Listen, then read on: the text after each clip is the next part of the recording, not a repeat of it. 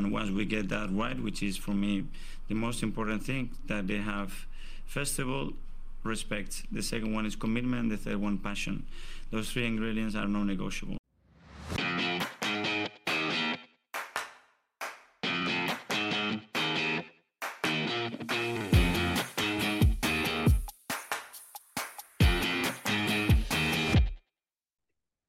and welcome into the Non-Negotiables podcast. I'm Gavin. I'm here tonight with Pascal. How you doing, Paz? What's up, Gav? Good, mate. Good. First game of the season down, three points in the bag. Excellent first half, not so good second half. So let's get stuck into it. Um, let's start at the very beginning. Um, the lineup. It was. Uh, we did say that we couldn't really predict this lineup too easily. But I think one thing we didn't see coming was uh, Partey at, uh, at right back, right?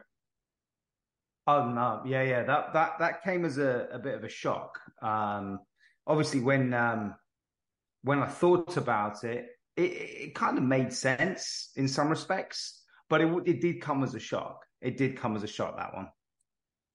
I yeah, I agree with you. When you look back, it does. I mean, we knew the day before that Gabriel was carrying a knock, right? We said it on the uh, yeah pod that we'd heard he was carrying a knock, and we didn't know if he was going to make the squad.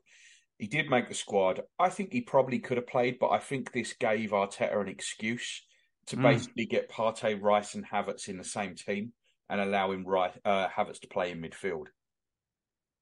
It seems like it. Um, uh, also, maybe there was an element of thought um, of the inverted thing. Uh, we we know Timber is is obviously excellent at covering that left back, but he doesn't really play the inverted side of things as as what Zinchenko does, and perhaps the the thinking was Partey will provide that um, because obviously midfield is his natural position.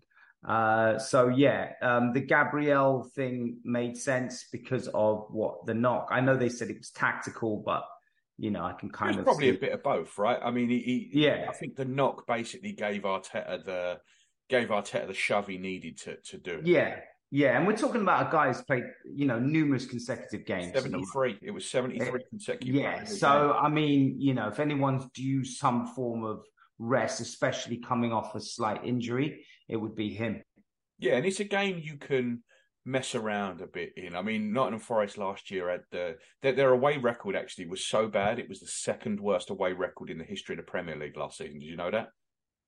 No, I I didn't know it was in the history of the Premier League, but I knew that their record the history of the Premier League. It was the yeah, and that's saying a lot because you know was Derby the worst? Derby was the worst. Yeah, good guess. and, it's either them or Sunderland. Any, any bad that. record is them or Sunderland. You know exactly, exactly. I mean that you know, like you said, if you you know, we talked about experimentation. He's been doing that all pre-season. We thought this would be the kind of game you could see him do that. Um, I, I know you had actually um, predicted Nketiah playing up front. I thought it would be Havertz, to be honest. But again, I think it goes back to your point of incorporating all three, and that was a way he saw to do it. Yeah, I think he. I just think he wanted with with that game being a game that we should win. I think he wanted Havertz in that midfield role, right? The more you, mm. the, more, the, better you get at something is by by doing it more, right? Gary Player said, "The harder I practice, the luckier I get." And that mm. that's kind of what it is. The more he does it, the better he's going to get at it. Um, so it made sense to me, and and to be honest, I think it worked. That first half, I thought we were excellent. I, I really did. I thought we were brilliant in that first half, and I think Partey inverting from the right worked an absolute treat. Absolutely, I, I am also on on on your line of thinking in terms of how we played in the first half. I think you know, opening game of the season, there's always um uh, people can be slightly hyperbolic after results or performances on the first game of the season. The, the important thing is always just to get that result. But I thought the first half we actually dominated them. We were 2 0 up. We played some really good football at time. Um, I, I, I didn't see anything wrong. I thought that that it kind of indicated his selection, to be honest, because we were we were we were bossing that game completely. Yeah, I mean, let's go for a couple of minutes. I mean, the first chance was actually their chance, and it was one of them weird ones mm. where Saliba and White found themselves the wrong way round. Um, and it was it was really I don't know I don't know what happened there. It was weird, but Saliba got the header, got it away. The guy headed it back in, and I mean one the one Forest forward was offside, and I think they were playing him offside, and Brennan Johnson just ran in between the two of them, and he clearly wasn't offside, and got on the got on the end of it. I don't think that's just something that happens, right? Like you see that weird stuff happen all the time. Yeah, and I I didn't I it, it, it was what it was kind of fortuitous. I think um, yeah, maybe you could put a slight a portion of blame to lack of concentration in the defensive side, but I don't think it's one where you look at and you think it's a catastrophic error. It just looked like it was quite fortuitous fortuitous on their side, and it was also fortuitous that it was Brandon Johnson that went on went on to it rather than maybe the guy who came, did he come on? He came on, didn't he? Um, scored. I, I can't Awi, pronounce his name. Awi, Awi, yeah, yeah. I think he's a better finisher yeah, than, uh, than Johnson. Too. He should should stop scoring against us. Really. I, I know, I know, I know. It, maybe maybe it's someone we could look at, but um, but um, but yeah, Bre- Brendan Johnson. He's he he's kind of. I think he looks like a good player, um, Brendan Johnson. I'm not yeah. sure that he was given the given the best of roles. Like I don't think it suits him to be the lone man up top in a game where they don't have the ball. Yeah, and and with not just you know with any big team that these these smaller teams play against, we saw it with um we saw it obviously today was very evident um, but um, with the man united wolves game um, but we even saw it with the city game as well burnley you you they have to take the chance they've got to because they will be punished. And you could you could feel as a fan, as an Arsenal fan, when they miss that chance, you think, I don't think they're going to get many more now. So we can really, you know, start uh, putting the foot on the gas a bit and start start getting into this game. Um, but that was a that was a really good chance actually. Is if he had a bit more composure, I think we would have been one down. I think we're going to concede goals though, right? The way we defend, how high we push, we leave two at the back a lot. Man City do the same mm-hmm. thing. We are going to concede mm-hmm. goals. Like Man City could have conceded two on Friday yeah. night. You know, Burnley had chances. We are going to give teams chances. Like like we just are. It's the way we play. Um, we concede more goals at home than we do away, and it's not. There's nothing. There's no secret sauce about it. We push high, and we're susceptible to one long ball over the top. I mean, this was a bit different because we'd won a header, and it was a header coming back in. I think we were playing offside, but I think we are going to concede goals, and it's fine as long as we score more. Yeah, it is. Um, and obviously, we would need to be a little bit more tight on concentration against the bigger clubs because the Man Cities, the uh, it's a different game, though, isn't it? Against the bigger clubs. Yeah, you know I mean? like I you play you, a different game. Yeah, you, you're going to play a different game. You're going to be a little. I think you're going to be you're just hardwired to be concentrated in that game anyway. Um, but yeah, we will. We'll concede chances. We will. There will be more openings like that. Um, but the good thing was was that was really their clear cut opportunity. Besides, obviously, what we'll talk about later on was the goal. Um, but that's it really from them. Um, so you know, I thought we, we we dealt with that pretty well, considering we were the most dominant team um, on the ball. I think we had eighty-seven percent of the possession at half time. Like it was really yeah all we we just absolutely dominated. And I thought we moved the ball well. We moved from side to side well. I thought Martinelli was absolutely fantastic. Mm. Um, let's let's run through the let's run through the first goal real quick because that was all about Martinelli winning the ball back. Then he takes on his man. He, he feints like he's going to knock it back and inside, and he takes on his man instead. The little double drag back with a back heel. I'm pretty sure he meant that because he didn't go chasing after it. I think he actually meant that. Um, it was a nice turn inside from Eddie, shot on target. I mean, you it, it was a nice goal. Yeah, it was a good goal. Um, um, Martinelli, obviously, the skill he meant that he was he was a thorn in their backside throughout most of the game. Actually, Martinelli, he was really he played a really good game, I thought, and he's also very defensively switched on, which I like about him. He always tracks back. He's always uh, helping out. Um, but I thought he, that was a wonderful bit of skill. And credit to Eddie, he took it well. Took a bit of a deflection, I think, which kind of um, wrong-footed Turner. But I, I, I, I, I like that from Eddie. I like that because you know that that's a part of his game you want to see a bit more of where he'll take it on take the shot on you know he's known more as a poacher where he's just lurking around that that goal against united is kind of indicative of what you you think of it with eddie where he's just at the end of the the last ball in but to actually take it on shift it onto his right foot bang it in I, you you want to see that more from him, and credit to him because I know Arteta at the end had some really good positive remarks to say about him. So um, I, I thought it was a very well taken goal. Yeah, I thought he played well in that first half. He came back and Yeah. received the ball, was showing for it. The second half, I think he will come on the second, obviously, but I think he Mm. got lost in that second Yeah. half. I really do think he got lost. And I thought um, we'll come on to Arteta's substitutions or lack of as well. Um, Mm. But I thought it was a mistake to leave him on because I think the game had passed him by and it was time for the change and he didn't do it. But I thought that first half, I thought he, he had a he had a really good really good game. No, I agree. I think he did, and I think um, I, I, it's what he needed. You know, he's um, eh, eh, you know, we've we've we've had our remarks about Eddie more on ability, not on his attitude, not on his approach to the game. to that to that point, don't you think Eddie needs goals more than anyone else? Like Jesus can go five games without scoring, and we'll go, well, that's fine. Look at what else he does. I think with Yeah. Eddie, Eddie has to score. He has to score, yeah. Um, and I think when he does, well, you know, and he's not got a terrible goal scoring record for us. I guess you know you you would expect a little bit more because of the fact that he is more of a more of a, a, a potent threat goal scoring wise than you would say perhaps Jesus. But he, he's um he's definitely someone who is valued highly by Arteta, it seems, especially by the comments he made and to play him. I I did not think he was going to play him, but I think this is going to be a trend throughout the whole season where what I think is not what what he's going to put out.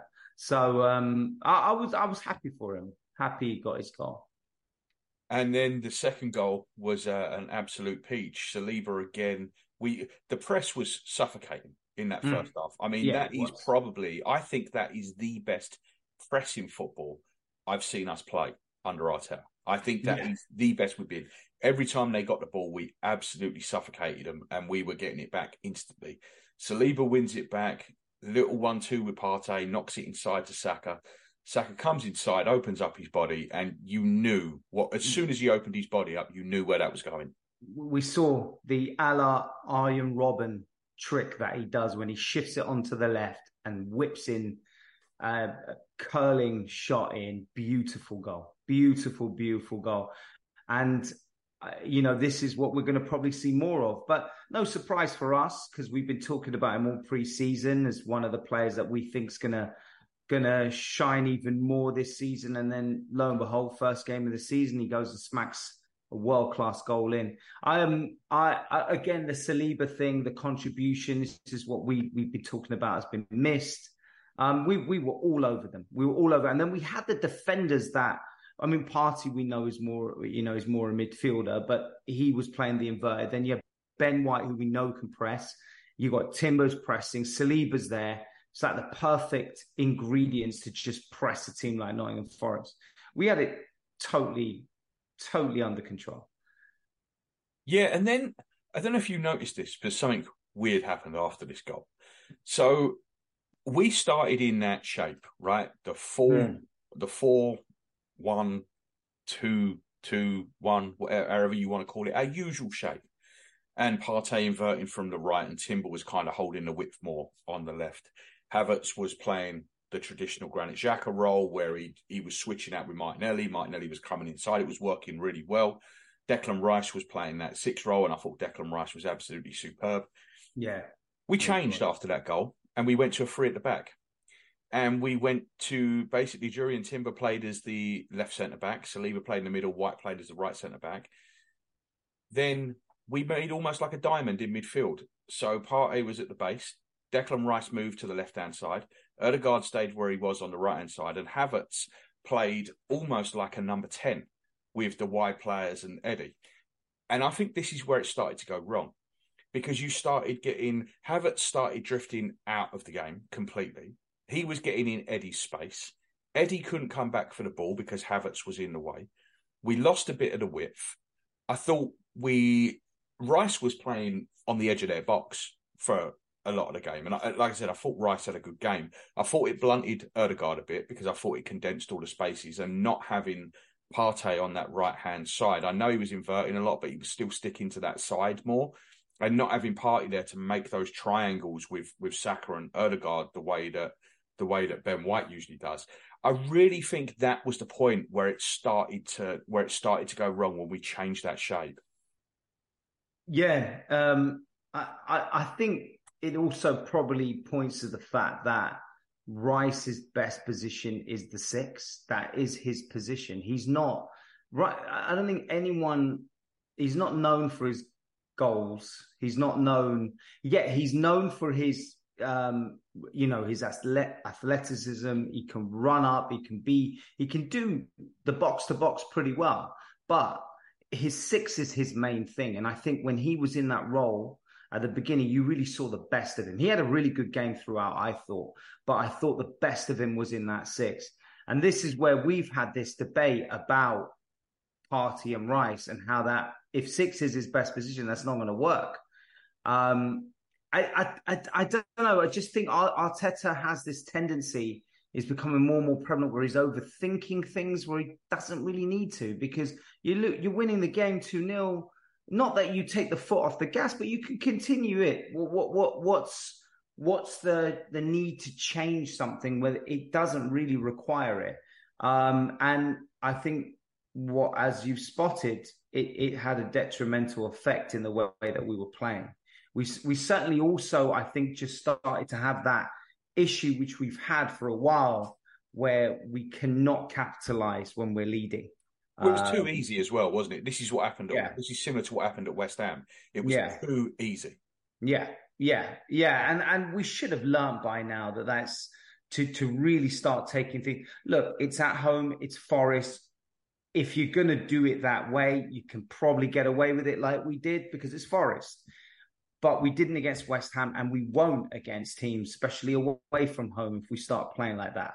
Um, and I think that this is this is the part that I think I know Arteta is experimenting and stuff, but you've got to be really careful, especially if you're winning the game at the way we're winning it and dominating the way we're winning. Why change that? It doesn't make any sense. No, I mean, I'm guessing he wanted to try something out, but I think we can say that as an experiment, it didn't really mm. didn't really work. Um, and I think let's, you know what, let's come on to Kai Havertz because there's Kai Havertz. He's a player that he's going to split opinion, right? He, he's mm. always going to split opinion. And there's, for me, there's two different parts to Kai Havertz's game. He's pressing and he's off the ball work.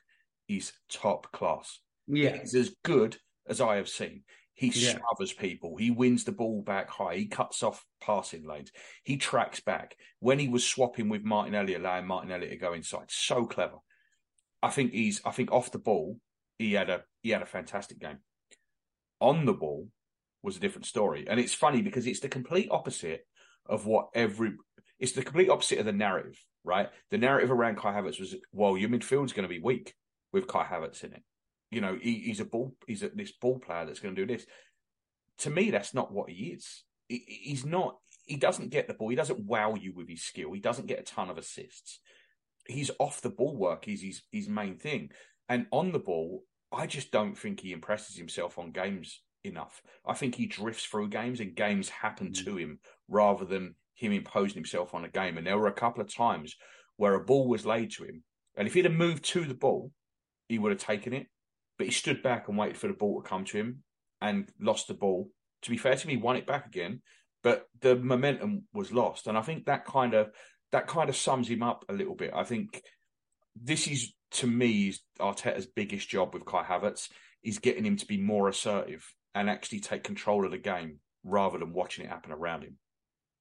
He's, he's, it, it's going to be really interesting to see how this progresses because my view on Kai Havertz is, and I've said it a few times, I'm I'm I'm on the fence. Um, I, I, really feel um, I, am I obviously believe in what the manager sees in him. Uh, I can't, you know, he's he's earning the money. It's not me, but I, I am I. I was never a big fan at Chelsea. I've said this before. I was a little bit miffed when we were in for him but I'm behind it. I want to see how this works out. I think the, the issue that we're going to have with him is, is exactly like, you know, you're coming in, you're, for a start, it has to be understood.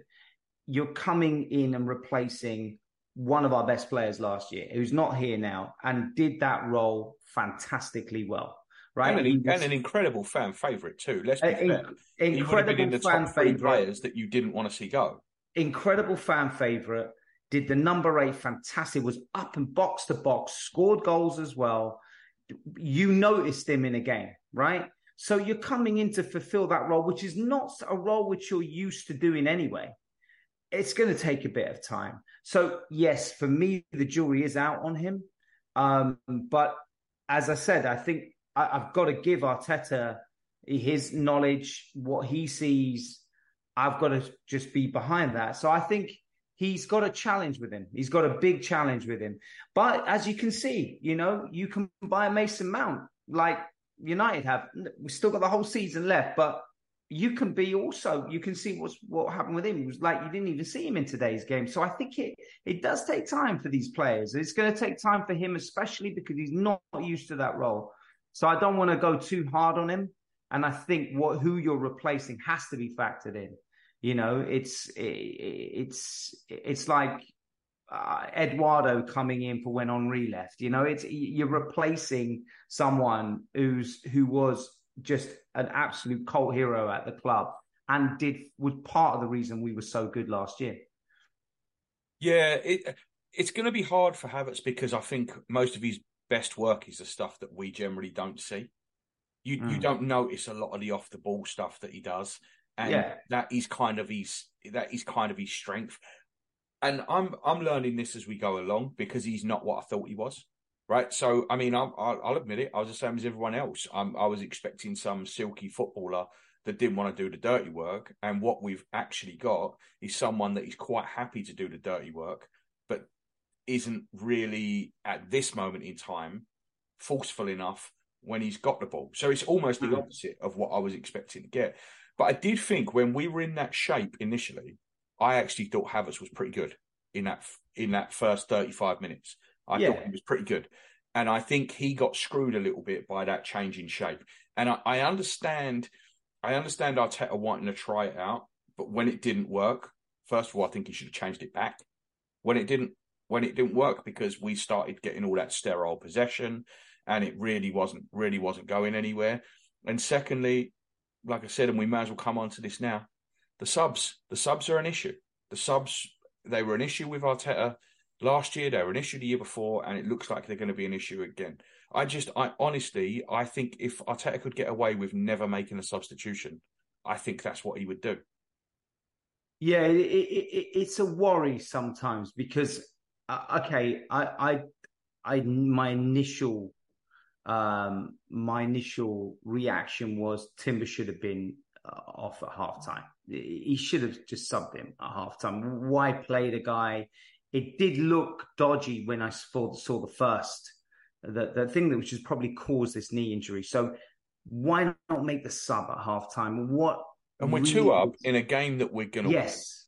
win. Yes. So it was, you got Kiwior sitting there on the bench. Gabriel was on the bench, and even if you didn't want to put Tomiyasu on there that early, Tomiyasu, who eventually came on for him, he's, mm. he's there. So why not just make the change? Yeah, it's it's a really baffling one, but I think you've said it, you know, earlier that he is so inclined to make substitutions at halftime, unless disinclined. we're being disinclined. Disinclined. My bad. Yeah, uh, disinclined. You're absolutely right. Um, he's inclined um, not to make subs, I should say, right? there you go. um, yeah, um, but he's um, what what I think is concerning um, is that well, apparently the doctor said he was fine, but so I get that. So, but exactly, so, it's That's, opening day. Yes, two up at half yes. time. Yes, yes, you could see it. It was just even watching it. It was a little bit worrying, wasn't it, when you saw it? It's just the way he fell, the way he came back on. He wasn't really himself. So I'm like, you know, what have you? What what really is the loss here in a game against Forest, knowing that you've got a tough away game coming up?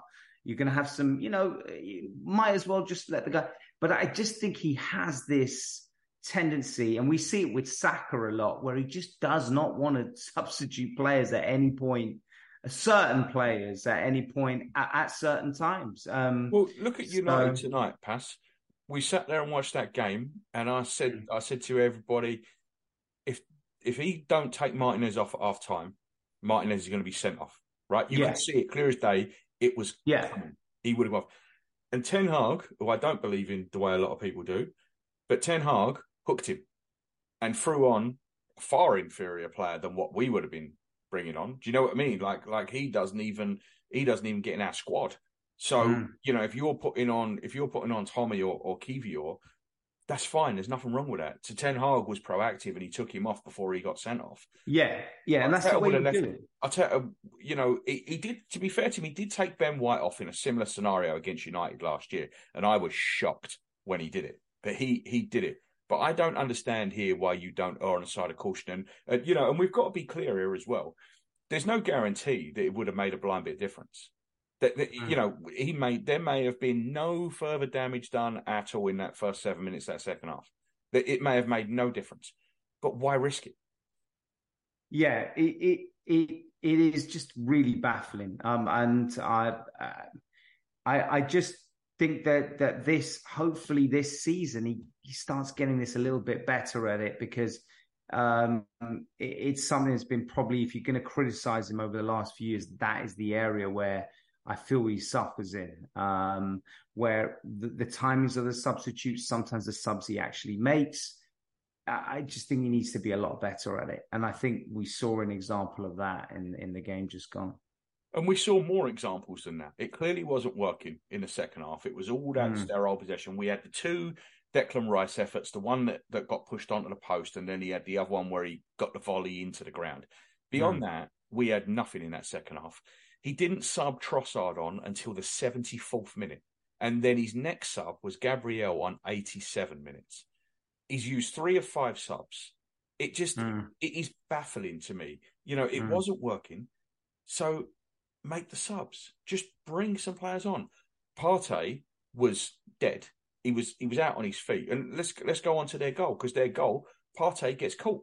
He can't get back. He's it's Saka trying to get back in Partey's place because he physically cannot get back at that Which is which is normal of of, of of course it is. It was in the what, what did they like score? 70 eighty something minute Like, yeah, of, of, of course it is. Partey's not a 90 minute player. We know this. And you're playing him as an inverted right back before he even went into midfield. yeah, So obviously he should not have lasted the game. We had enough players on that bench for him not to. Even if he'd have brought Kiwior on at half time, it would or, or Tomiyasu, you still can bring the other one on. Gabriel was still sitting there on the bench. It made no sense the subs that Who, who- was it? Was it Partey that Elanga span? Was it? Was it Partey? No, no. It, I think it was Saka because Oh, Partey Saka. hadn't got back, so Saka had to get back in, try and get back in in Partey's place. And then a minute after, Partey got caught again. It wasn't actually that different to what happened in the Charity Shield when This, Partey this is what I was going to refer to. all the way Yeah. up, all the way up the pitch. The same thing happened here. He just got caught all the way, all up the field, and couldn't get back. Mm. He has to Yeah. use these subs better. He has to use the subs better. It's the one thing I love Arteta. My one complaint with him is that he has to use them subs better.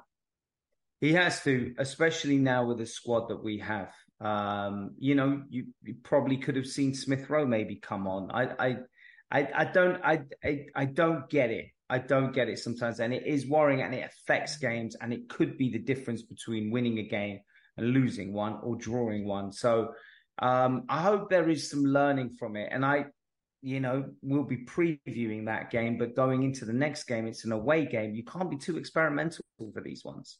The Palace and these type of teams, you're playing them away. You've got to really be, you know, strong on what your lineup's going to be and not experiment with with things that you've not used before or don't know if that's going to work. So hopefully um he's I'd rather these things happen at the very beginning of the season than we're we're talking about this come April or March.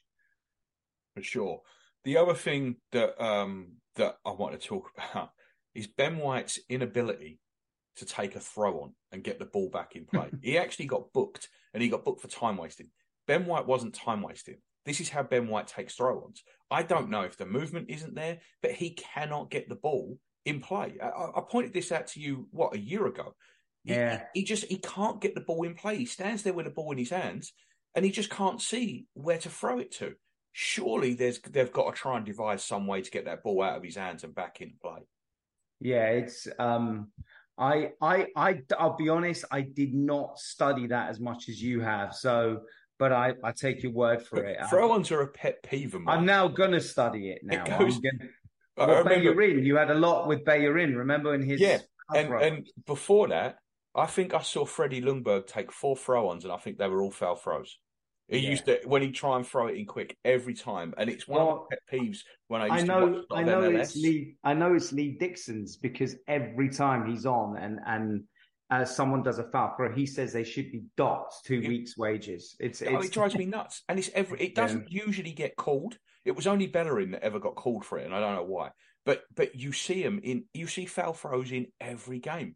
But Ben Mhm. White's he just he just doesn't seem to be able to get the ball back in play. He stands there, he looks that booking. He wasn't intentionally time wasting. He took no more time over that than he would in the second minute. He it just just a crap throw. he just can't get the ball. He just can't get it in play. He just stands there with it in his hands. Mm. It is a really, really bizarre thing watching watching him try and get a ball because we don't have the problem from the other side. Timber was getting the ball in just fine. It just Mm. seems to be from that from that right hand side, and I don't Mm. know. I don't know what it is about that. Yeah, Um, yeah, so that was. I mean, it's a good three points. It's a good way to start the season. I think we we expected it. Um, was hoping for more. I think I predicted six. We didn't quite. We didn't quite get there. I was maybe a little bit too optimistic. predicted three 0 Yeah, yeah. So you were you were a lot you were a lot closer than me. But Mm. overall, I mean, three points is three points, right? Yeah, it is, and you know, if you if you want to put it into a little bit of context, um, you know, of course, we always concentrate on ourselves, but if you look at all the other opening games besides Newcastle, um, I don't think, and you know, Man City, yes, they did look pretty impressive, but it wasn't as if Burnley were were poor. They gave them they were just crap in front of goal. Um, but I, I wouldn't say anyone besides those two set the world on light. Um, Man United were awful today. In fact, it was one of the worst performances. I any of those top six teams, that was by far the worst I'd seen. Um, but, you know, opening game of the season, we talked about it historically. Last season, obviously, we started well, but historically, we've never really been, we, we haven't, we, it's been a dodgy, our opening game. So, Well, even the Invincible season, we started with a two-one win at home over Everton. Yeah, yeah. So it takes a little, you know, you've got to click in, you've got to get fitness up to scratch. Um, we we had Zinchenko out, obviously, as we know, and we did not have Jesus. Uh, I I do feel it's it, it's no no alarm bells for me really. You, we got the win. That's all that matters. And I didn't think the performance was anything like some of the other teams that we saw during the weekend. So um, I, I, I I wouldn't go away with that with taking anything other than okay, it's the opening game of the season. That's all. So, who would you say your star man was on the day, Martinelli?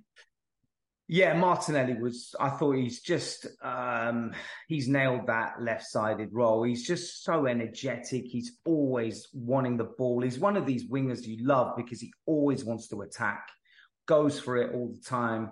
He's becoming a lot better with the ball, and I, I think his defensive work is outstanding. I also thought Rice had a really good game as well. I thought he he was better in the first half, like you said. It's not his fault that he was pushed up further, but I think he was all over.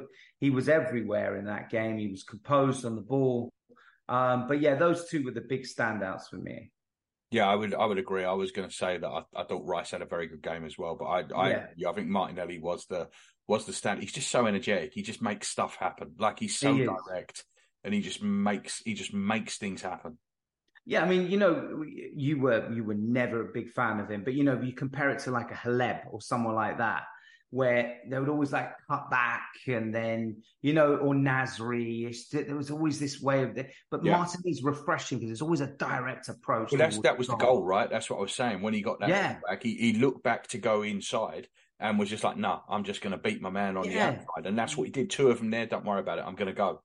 you love it that traditional winger that just goes for it and um, that's what i love about him a lot he's a very very positive player um, but I can't go unnoticed how much he, he helps defensively and i love that about him as well Yeah, and I mean that might be needed moving forward, but we'll, we'll get into that in uh, we'll get into that in part two. So, All right, mate. Well, that's the game covered. So we'll come back in part two and talk about the uh, talk about the other stuff. You good with that?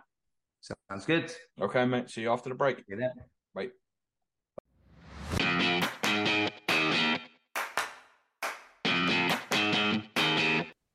Hey guys, just a couple of quick halftime messages for you. Firstly, we'd really appreciate it if you could leave us a five star review on your favorite podcast app. It really helps us reach a wider audience, particularly on Apple Podcasts. Secondly, we're on all the social media platforms as the NN Pod. We're really trying to build a strong Gooner community. So next time you're on Twitter, Facebook, or Instagram, look us up, give us a like or a follow, send us a message, interact with other listeners, or, or just have a look around. Thanks for listening from myself, Paz, and Jazz. We really appreciate it.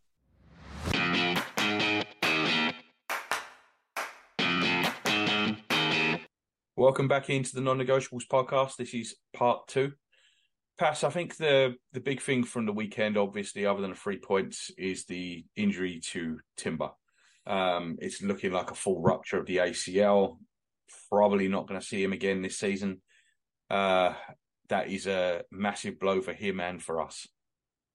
Yeah, man, I'm. I was so gutted about that. Honestly, I, I was really. Well, I don't know. You don't even need me to explain it. I think you can hear my um my um previous podcast of how and Justin as well how excited I was about him and and and and I thought I was I, I thought I didn't see anything that was uh, was suggesting otherwise by his early performances preseason and even um, that game itself. It's just it's just so uh, upsetting when it's their only their first game and he's back in. You're excited to see a new signing, and then something as re- crazy as that is um yeah it it it doesn't look good um i mean they're saying something like could be six could be eight months Obviously, you have to think about fitness, getting them up to fitness. So you, are definitely a big chunk of the season at least. Um, but it's it's it's pretty um, pretty sad stuff, and it's quite weird this weekend of how many. I mean, over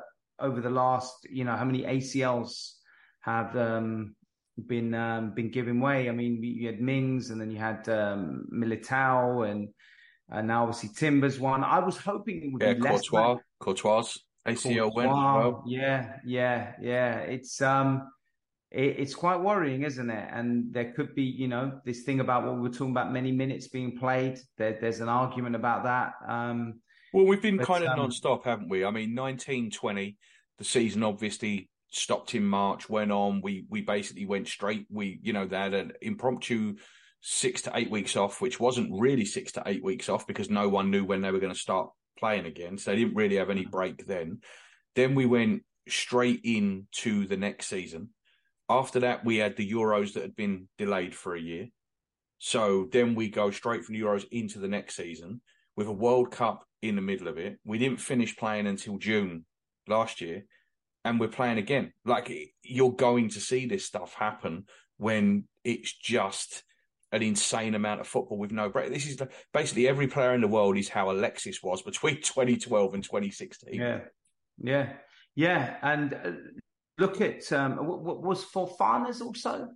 Fofana's that was an ACL as well. Yeah, but ACL as well. And that's. I mean, he just he's broken down time and time again. Yeah, he that, has. He you has. know, that could he... just be a thing where he's, you know, an, an ox thing where the body just can't take it.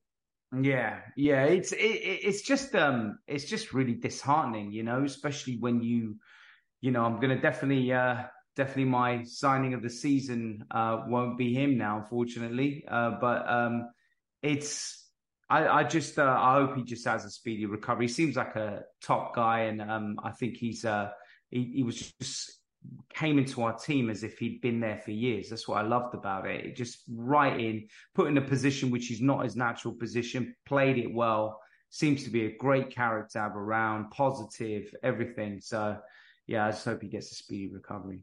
Yeah, it's really unfortunate for him because he bedded in well.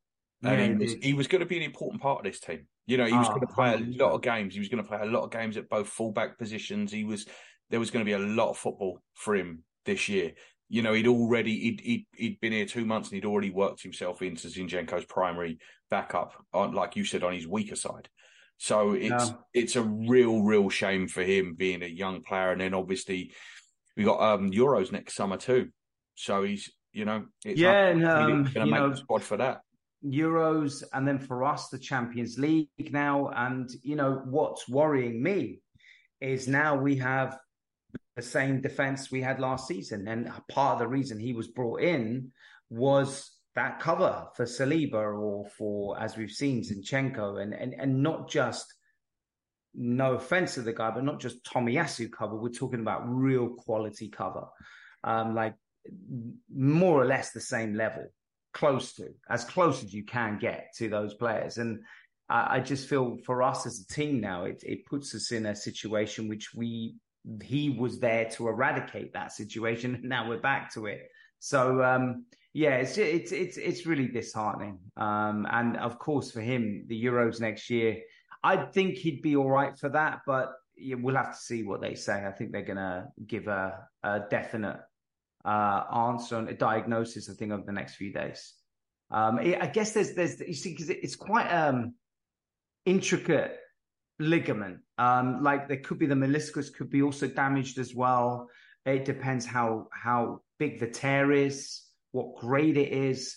All of these factors are going to play, but we we're going to have to know. We're, we're going to what is unequivocal is that he is definitely out for months. That's I think unequivocal. And such a shame, like you said, we we we just found brilliant cover for a player that isn't yeah. the most reliable. And now we're we're back to where we were again. I mean, we're maybe a little bit stronger because Kiwior is is bedded in now. Yeah. He's not a new guy as it stands at this second, Tommy Tomiyasu is still fit. Um, but obviously, you know, you, you can't rely on that. But you, there's been nothing to show that that's going to continue to be the case.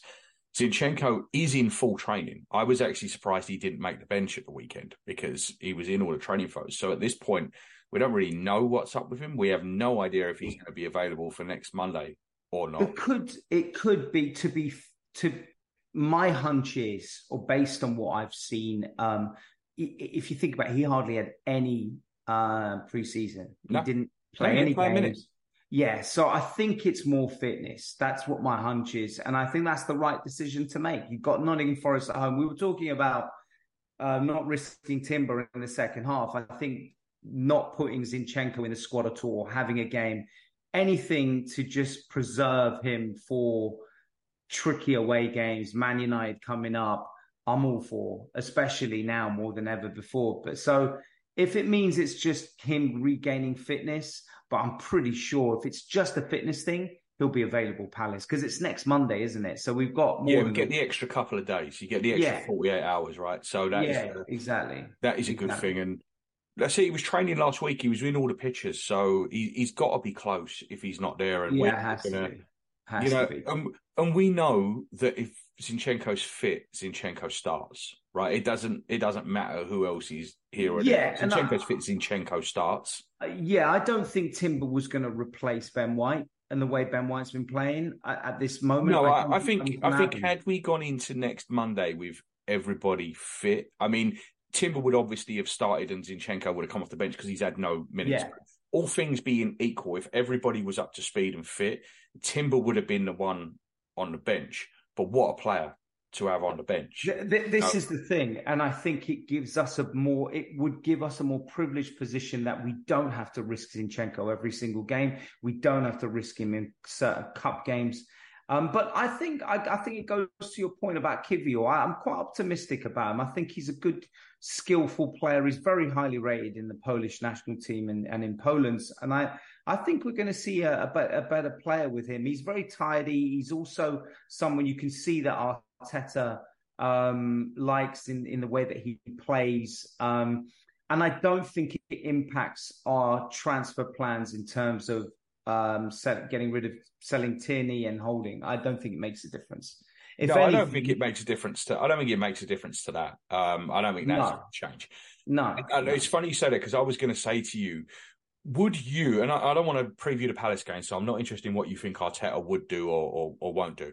Would you prefer to see Kiwior there over Tomiyasu, or would you rather see Tomiyasu start at left back?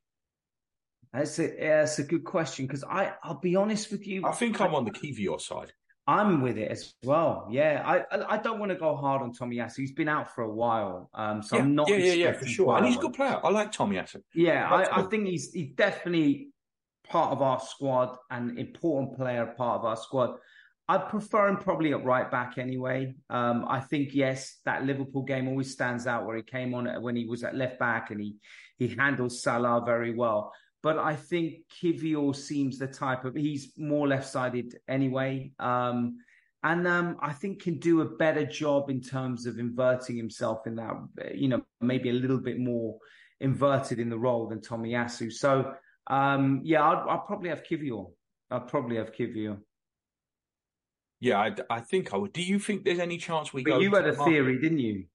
I do, but that's for the yeah. that's for the that's Palace for later. Uh, yeah, it's just for the ah. Palace game. I just got a feeling. Okay. I just got a feeling about what he's going to do for the Palace game, but we'll do that later in the week. Okay, that's um, fair enough. But um, do you think there's any chance we go into the market for a for a, a left back yeah. or someone to play there? I was thinking that. I think it would depend on how long Timber's out because I think if he's and out, players have got to go right. Like like unless Tierney and Holding are gone, I don't see how we can do it. Yeah, now they got to go, and that's why I was saying. I think actually, I was about to say that. I think it actually intensifies our desire to get rid of both of them, to sell both of them, because I think we might look for someone. It will be dependent, I think, on how long Timber's out. If he's out for more than eight months, uh, and we're talking for most of the season, then we've got to be thinking about that. Um, now, it doesn't have to be a, a, player of his price tag, but can be a lone player. I, I don't think you know, I think I know we were in for Fresneda, who I, have seemed pretty, um, pretty kind of uh, ideal for what Arteta's looking for. Don't think he's a right back though, so I, am thinking more, more. But like can play left, can't? Left. Can play left? I, I haven't seen him do it. I'm not saying he can't because I, I don't know enough. I've not seen him, right. but he's primarily a primarily a right back. And I think if you're going to buy someone, to me, I think I would go for a left back. I think my my thing is the same as pretty much what you're saying is you know, what do you do? We can't go spending 50 million on one. No. And even if we could, who would there who would there be? That's the problem. So, you know, you're maybe looking at a loan deal for someone or um, you know, uh, some uh, a, a, a, young player um, that yeah. has, I mean, you know, it's going to be. I, I, think, but I, I think, think, most likely option is just we just go with what we've got, right? Now that that's where I think it depends on the injury because I think if he's injured for six months, yeah, then you go with what you've got. You, you're not. It's not too much. I think if he's risked for the whole season and you sell Holding and you sell Tierney, I, I think there's a possibility we bring in some some cover. That's one to watch for sure because I don't it think is, Arteta's yeah. going to be. You know, I think we went into Saturday with Arteta pretty happy with this squad, right? Like I think he was quite content with the squad. I'm sure he'd like to add one or two more. David Raya was in the ground on Saturday. Um, I'm guessing he got in without the ticket chaos fiasco. uh, David Raya was in was in the ground. Quite funny he was stuck in the the big uh, in big the queue, queue. outside. Yeah, so that you know that one's imminent. So that one's basically that one's basically done. But the the one today, I don't know if you saw this, but about three o'clock, I guess it was. There was a couple of weird little things that came out on Reddit and on Twitter mm. that um, someone had said Arsenal have been very surprised at how slow it's been in getting their players out. They expected more interest in Holding. They expected more interest in Tierney. They expected more interest in Lokonga. They expected Balogun to be gone by now. And they didn't say that they were panicking, but they were a little bit concerned that these players hadn't gone. Don't be surprised if you see a shock sell not 20 minutes later, a report comes out saying that Saudi Arabia have made contact with Gabriel Magalhaes's people. Um, I personally, I think now we definitely won't let Gabriel go. But I, I mean, I would hate to see Gabriel go. I mean, they come in and give you 150 million, of course, you know, you can't sell him. But I would, I would hate to see Gabriel go, and I, I don't see, I don't see it happening. Um, what, what do you make of that? It's an interesting one. I, I would say along with what you're saying, if they if they come in with an absurd amount of money, I would find, I think we'd find it hard to turn that down. Um, but you, you, have to have a replacement in mind. You know, Gabriel's not an easy defender to replace. He's been he's been fundamental to our defense over the last few seasons. Uh, he's still young, um, so it, it, will be dependent. But I I could see it as a possibility if the fee is high enough. Um, I mean, there's um, no suggestion that he he'd even entertain the move. By the way, I, I want to make that, that clear. That's the only thing true. that was said is that they have made contact with his representatives. There's nothing else been been said at this point.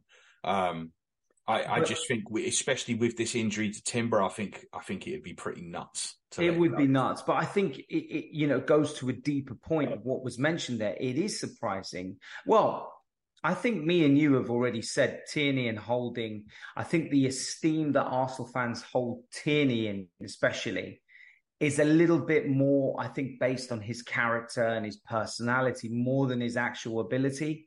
Um, I've had I've had debates with Arsenal fans, and they've said that I'm being harsh on him and stuff like that. But I, I just feel for what we're looking for, and what our team needs, he's not that. Now, well, if he was, Paz, if he was, he'd be gone by th- th- that's simple as that. He would that's be gone. The point. I just seen today that Newcastle have opened talks with Chelsea for Cucurella. Newcastle see, I, were not. I saw both though. I saw both. I saw Cucurella. I saw that. I saw that some a, a, journalist up there had linked him again with Tierney on loan.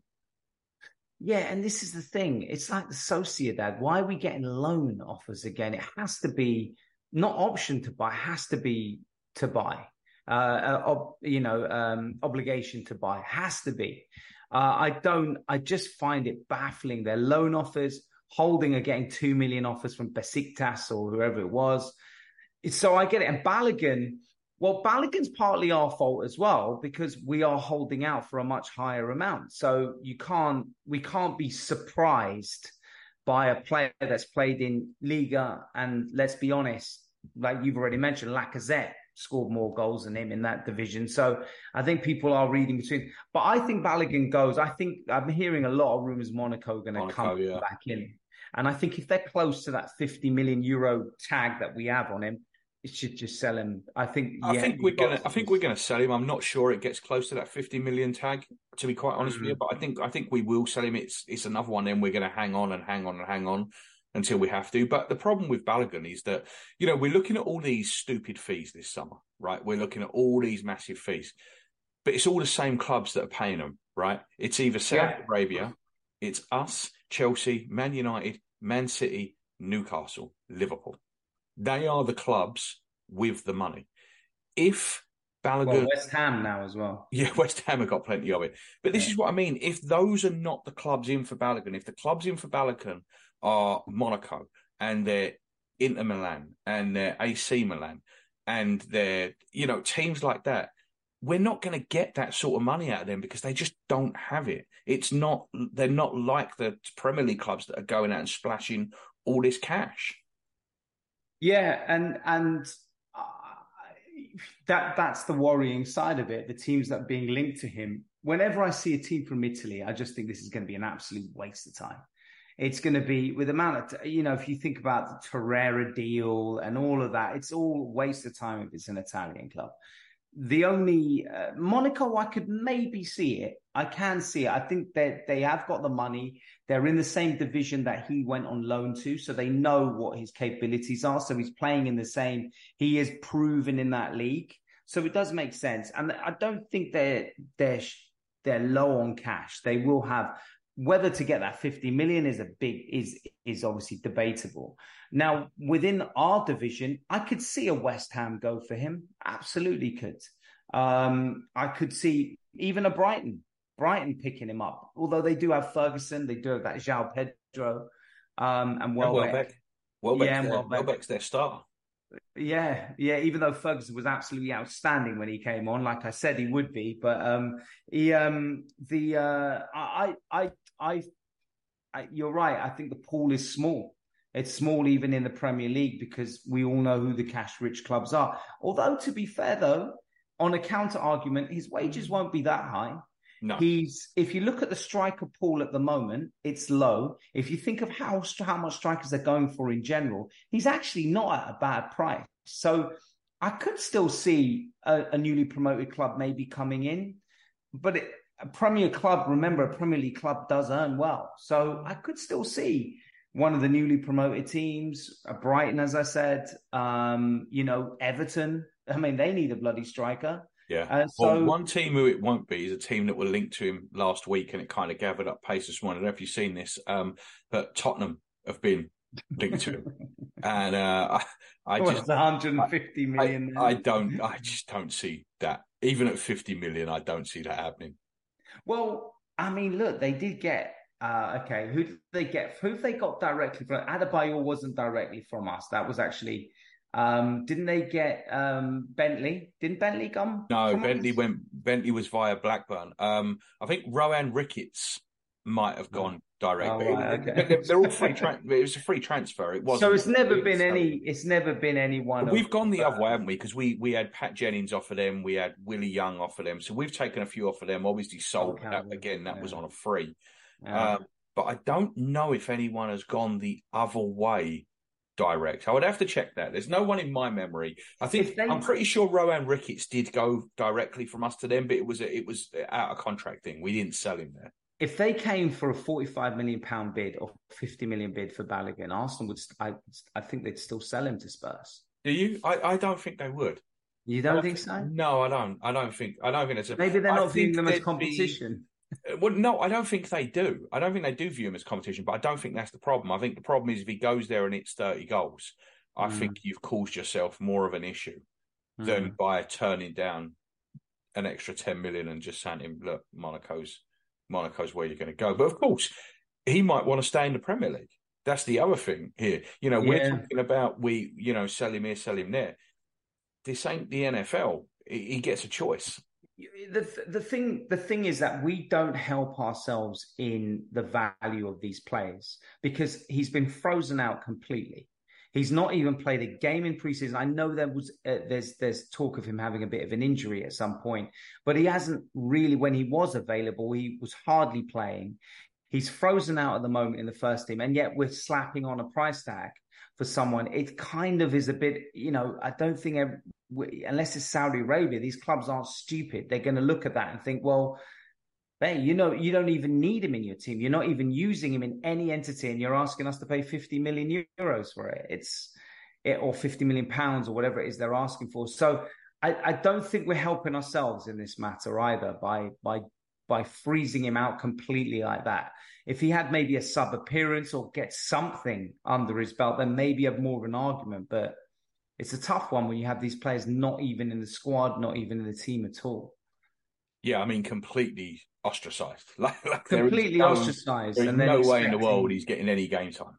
Yeah, exactly. And then you're expecting big fees. It's yeah. it's a difficult one to get, I think.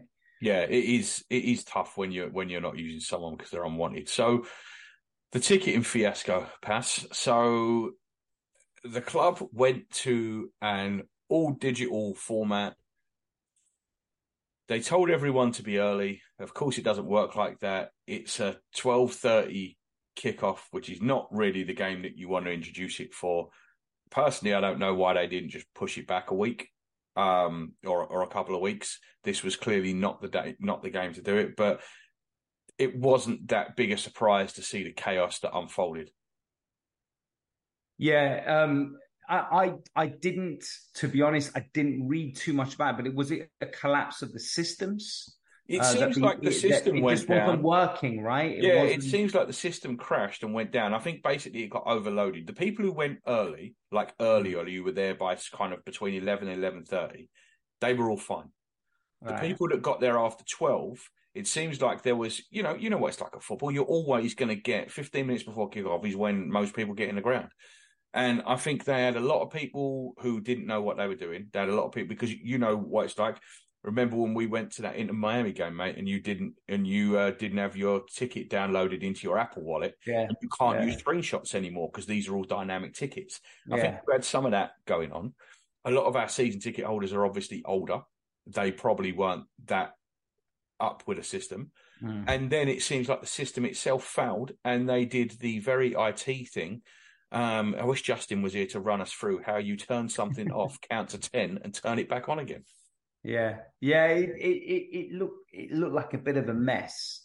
Um, and I saw the big queues outside. Um, were they still letting people in, but in a manual process in a way, or looking at the barcode or something? So like I can only go by what I've heard from people who were actually there. I got some texts from mates who were trying to who were trying to get in um, about how it was because none of my mates are early to anything, so it was mm. they were always going to be the ones stuck outside. I could have told you that, um, but they was one of them said that basically what what they started doing was they were just you're supposed to scan your phone at the turnstile, right, and then the turnstile automatically lets you in.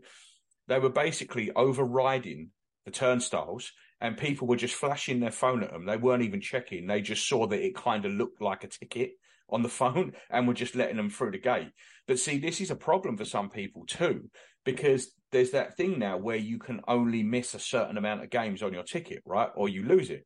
So season ticket, if if you don't go to at least I don't know 15 games or whatever it is, you lose it.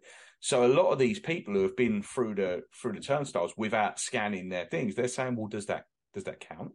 As one. I mean, mm. for most people, it's not going to matter, but for some people, that could that could matter. I've got a mate who does. Um, I got a mate who wasn't there. He does a ticket share with someone, right? So he lives in Ireland, and he goes over to about half the games, and then he's got two mates who basically share out the other games between them, and they take it in turns.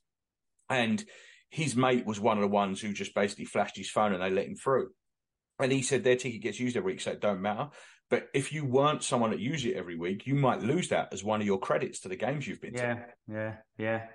Yeah, then that would be a bit of a problem. And how? What What do you do to prove it? I, I, don't know. I don't know. I, I, mean, my my guess is because of the fiasco, they're probably literally just going to mark every season ticket right, as attended. For that yeah. game. I don't see any any other way you can do it. But this was so predictable, and I I do wonder how much of this. And I've said this to you before. We built the Emirates at exactly the wrong time, exactly the wrong time. Like we literally finished that building three years before the iPhone. It, technology moved on so quick in the next five mm. years after we built that stadium that it looks like an old stadium already. And I mean, I guess really it's it's what it's nearly twenty years old now. It's seventeen years old. So, but I think we we just got that. We the timing of it just didn't work. It, it we got fucked all round. From a, from a technological side, yeah, but do you think from a financial side it did work? No, because we got absolutely fucking clattered with a property crash, didn't we? We mm. we redeveloped Highbury, and then 2008 everything crashed. So yeah. we got hammered with we got hammered with with that as well. So we were just it, it couldn't we couldn't have chosen a worse time really to to build a new stadium. Um, I know the cost of everything has soared since, so I'm sure it would have been more expensive to build it now. Mm. But we also wouldn't have lost our ass on the Highbury Flats the way we did. Yeah. And it's just, you know, we just got unlucky. I mean, that, and, and I don't know, I'm not, I'm not saying it's anything to do with that, but I do wonder if the infrastructure in that stadium just isn't really equipped for this. It's it's very possible, and it is crazy when you think about it. It's nearly twenty years that. Mm-hmm.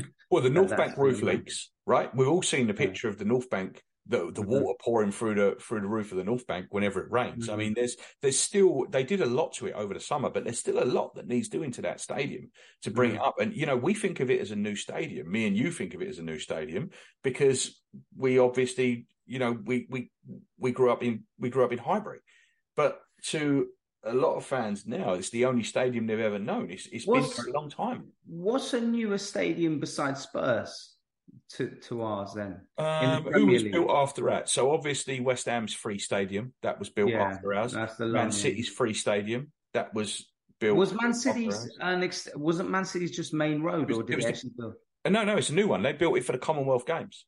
It was oh. built for the Commonwealth Games. It was the City of Manchester Stadium for the Commonwealth Games and then Man City took it over after the Commonwealth after the Commonwealth Games in 2010, I want to say. Um, right. Okay. So they, they took it over.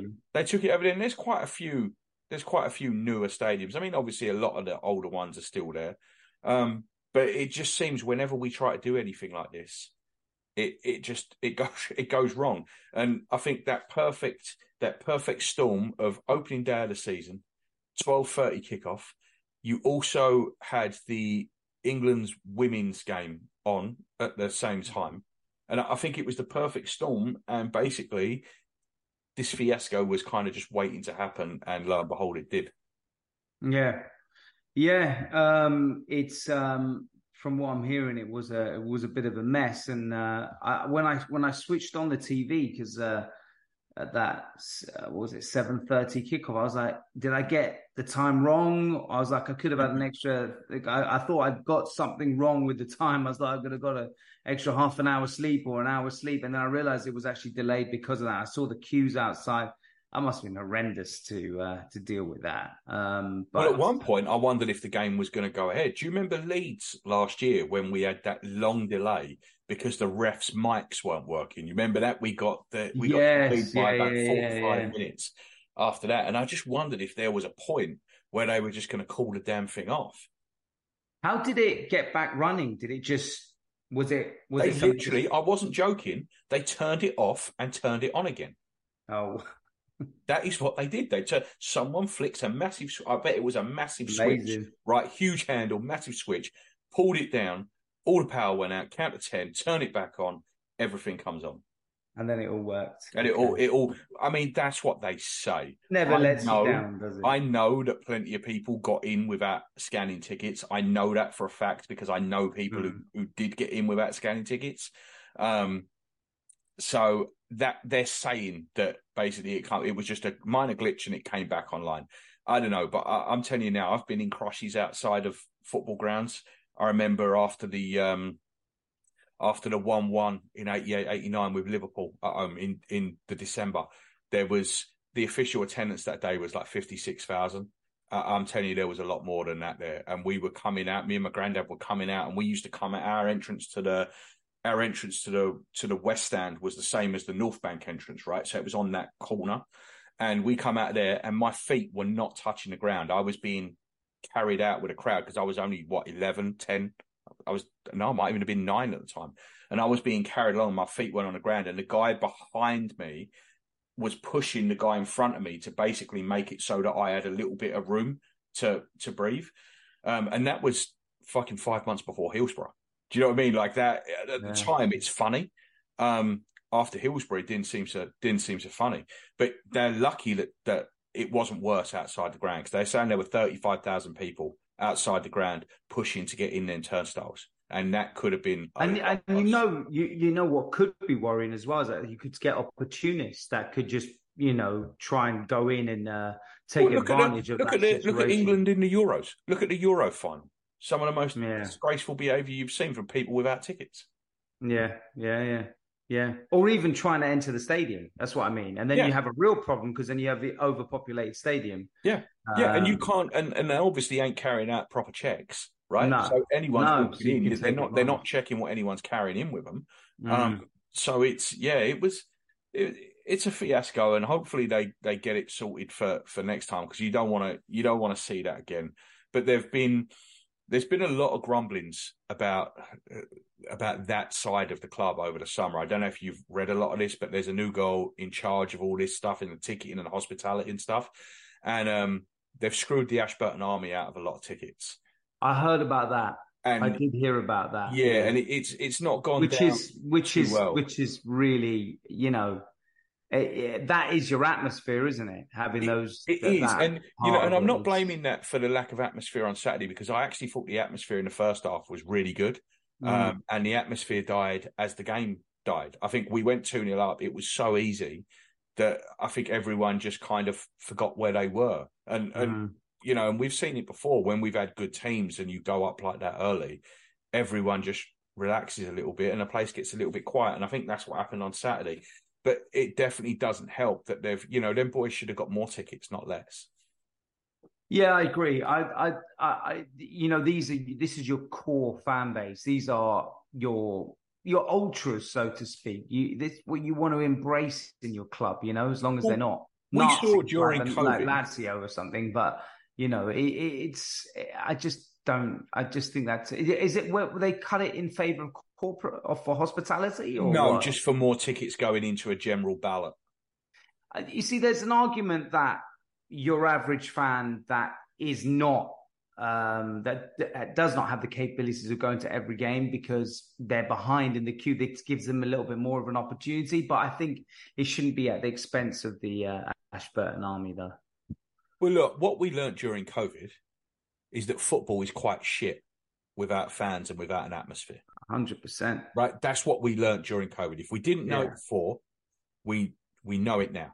We we watched it during COVID. I remember in in Fever Pitch actually in Nick Hornby's book, he says in there when he's and and I mean that book was what 1990 91 um and he says in that book about where the prices rising at that point and he said he hopes that the people in charge of football realise that as well as going to as well as going to watch Paul Merson, people also go to watch the people who watch Paul Merson.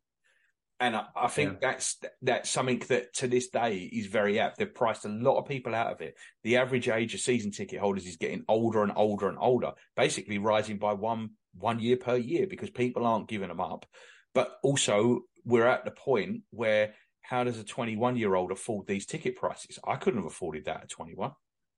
But also, what we've seen over the last, you know, last season as well as like a renaissance in our fan base, a renaissance of, you know, of of atmosphere, of you know, real kind of um attachment to the club. Well, look how we look how the fans reacted last year. Every time we went a goal down, and we conceded a lot of goals at home Yeah. last year, and every one of them was greeted with a roar. Yeah, yeah, absolutely. And I think when you start just chipping away at that part of it, that's when you get this lull that we've had at the Emirates at the beginning of when we when we first went there, where there was always this this And there's stigma been when you go. such hard listen- work done, right? Yeah. With that because the Emirates, it, it never felt like home. It never felt like home. It No. felt like it, you know they put the banners up, and that didn't do the trick. They put the signage up, that didn't do the trick. It it really has taken, like we said, the best part of twenty years to get to where we're at now.